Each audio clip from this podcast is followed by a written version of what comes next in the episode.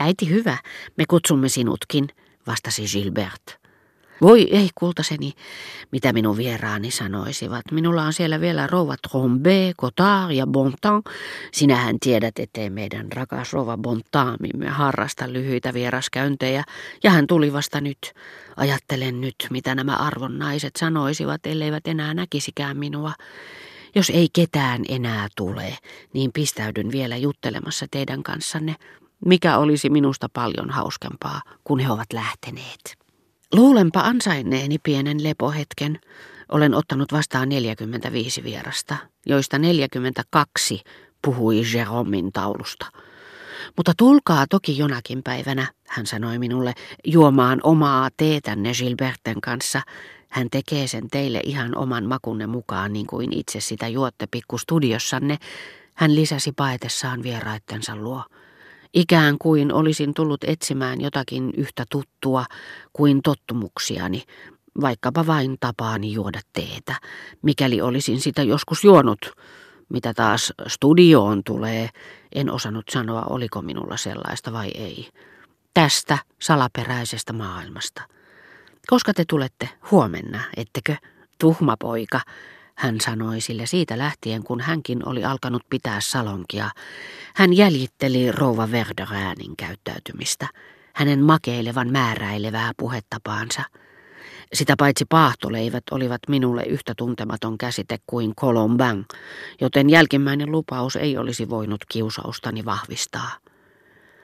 Oudommalta varmaan vaikuttaa, koska kaikki puhuvat tähän tapaan, ehkä nykyään kompreessakin, Etten välittömästi ymmärtänyt, kenestä rouva Suon oikeastaan puhui, kun kuulin hänen sanovan, kuinka erinomainen vanha nurse meillä oli. En osannut englantia. Kohta kuitenkin käsitin, että sanalla nurse tarkoitettiin Françoisia.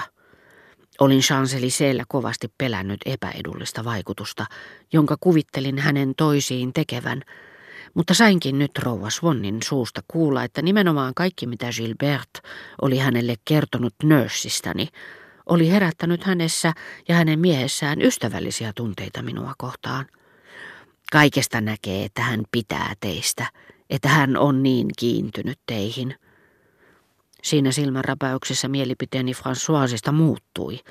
Sitä vastoin sadettakilla ja sulalla varustettu kotiopettajatar ei enää tuntunut minusta niin välttämättömältä. Kaiken lisäksi tajusin joistakin rouva Swannilta lipsahtaneista huomautuksista, kun hän puhui rouva Blatanista, jonka hyvän tahtoisuutta hän ei asettanut kyseenalaiseksi, mutta jonka vierailuja hän kammosi, että mainittuun rouvaan tutustuminen ei olisikaan ollut minulle niin edullista kuin olin kuvitellut eikä millään muotoa olisi parantanut asemaani Suonnien luona. Jos kohta olinkin jo ilosta väristen alkanut tutkimusretkeni satumaailmassa, joka vastoin odotuksiani oli kuin olikin avannut minulle siihen saakka suljettuina pysyneet ovensa, tein ne sittenkin vain Gilberten ystävän ominaisuudessa.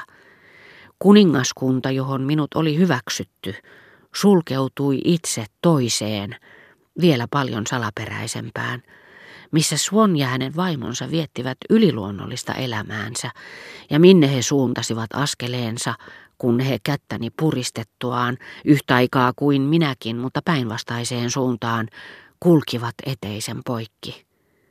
Mutta ei aikaakaan, kun jo astuin myös itse pyhättöön. Esimerkiksi siten, että Gilbert ei ollut kotona – sen sijaan kylläkin herra tai rouva Swan. He kysyivät, kuka oli soittanut ovikelloa, ja kuultuaan, että se olin minä, lähettivät pyytämään, että pistäytyisin hetkeksi heidän luonaan, koska toivoivat, että käyttäisin siinä ja siinä mielessä, siinä ja siinä asiassa vaikutusvaltaa, joka minulla oli heidän tyttäreensä. Mieleeni muistui tuo niin täydellinen, niin vakuuttava kirje, jonka taarnoin olin Suonnille lähettänyt, ja johon hän ei edes ollut vaivautunut vastaamaan.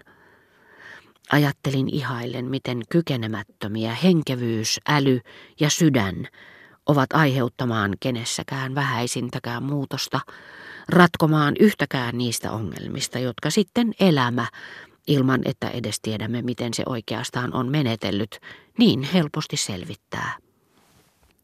Uusi asemani Gilberten ystävänä, jolla oli häneen erinomainen vaikutus, tuotti minulle nyt etuoikeuksia samaan tapaan, kuin jos olisin käytyäni korkeakoulua, missä olisin aina ollut kurssini ensimmäinen opiskelutoverinani jonkun kuninkaan poika, ollut tälle sattumalle kiitollisuuden velassa siitä, että minulle suotaisiin vapaa pääsy palatsiin ja valtaistuin salin vastaanottotilaisuuksiin.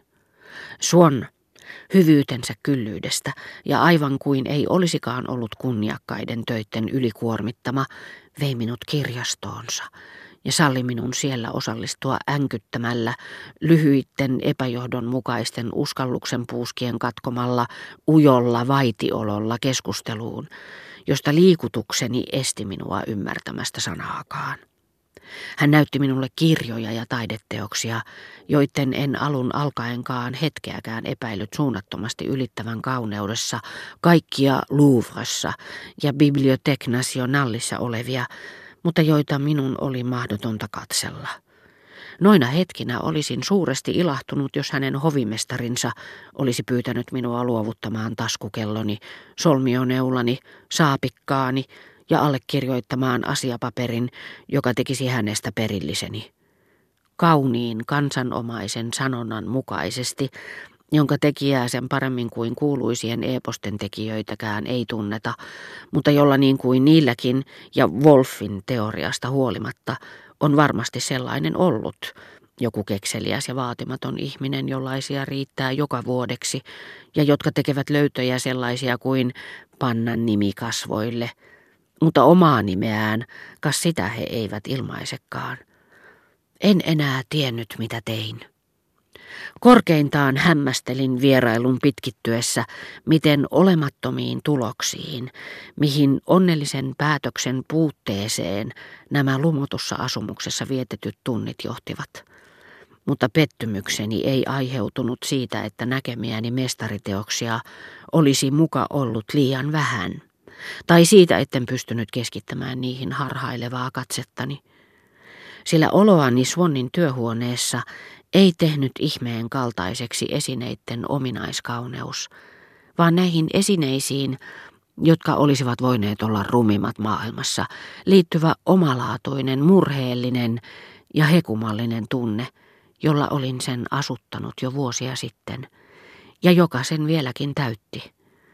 Samoin eivät moninaiset peilitkään, eivätkä hopeavartiset harjat, tai pyhälle Antonio Padovalaiselle vihityt kaikkein suurimpien taiteilijoiden hänen henkilökohtaisten ystäviensä veistämät ja maalaamat alttarit olleet syynä siihen vakaumukseen, omasta arvottomuudestani ja hänen ruhtinaallisesta suopeudestaan, joka minussa vahvistui, kun rouva Swan kutsui minut hetkeksi huoneeseensa, missä kolme kaunista ja vaikuttavaa naisolentoa, hänen ensimmäinen, toinen ja kolmas kamarineitonsa, ottivat valmiiksi esille ihmeen ihania asusteita, ja jota kohti käskystä sillä käskynä polvihousuihin sonnustautunut miespalvelija ilmoitti rouvan haluavan vaihtaa kanssani pari sanaa.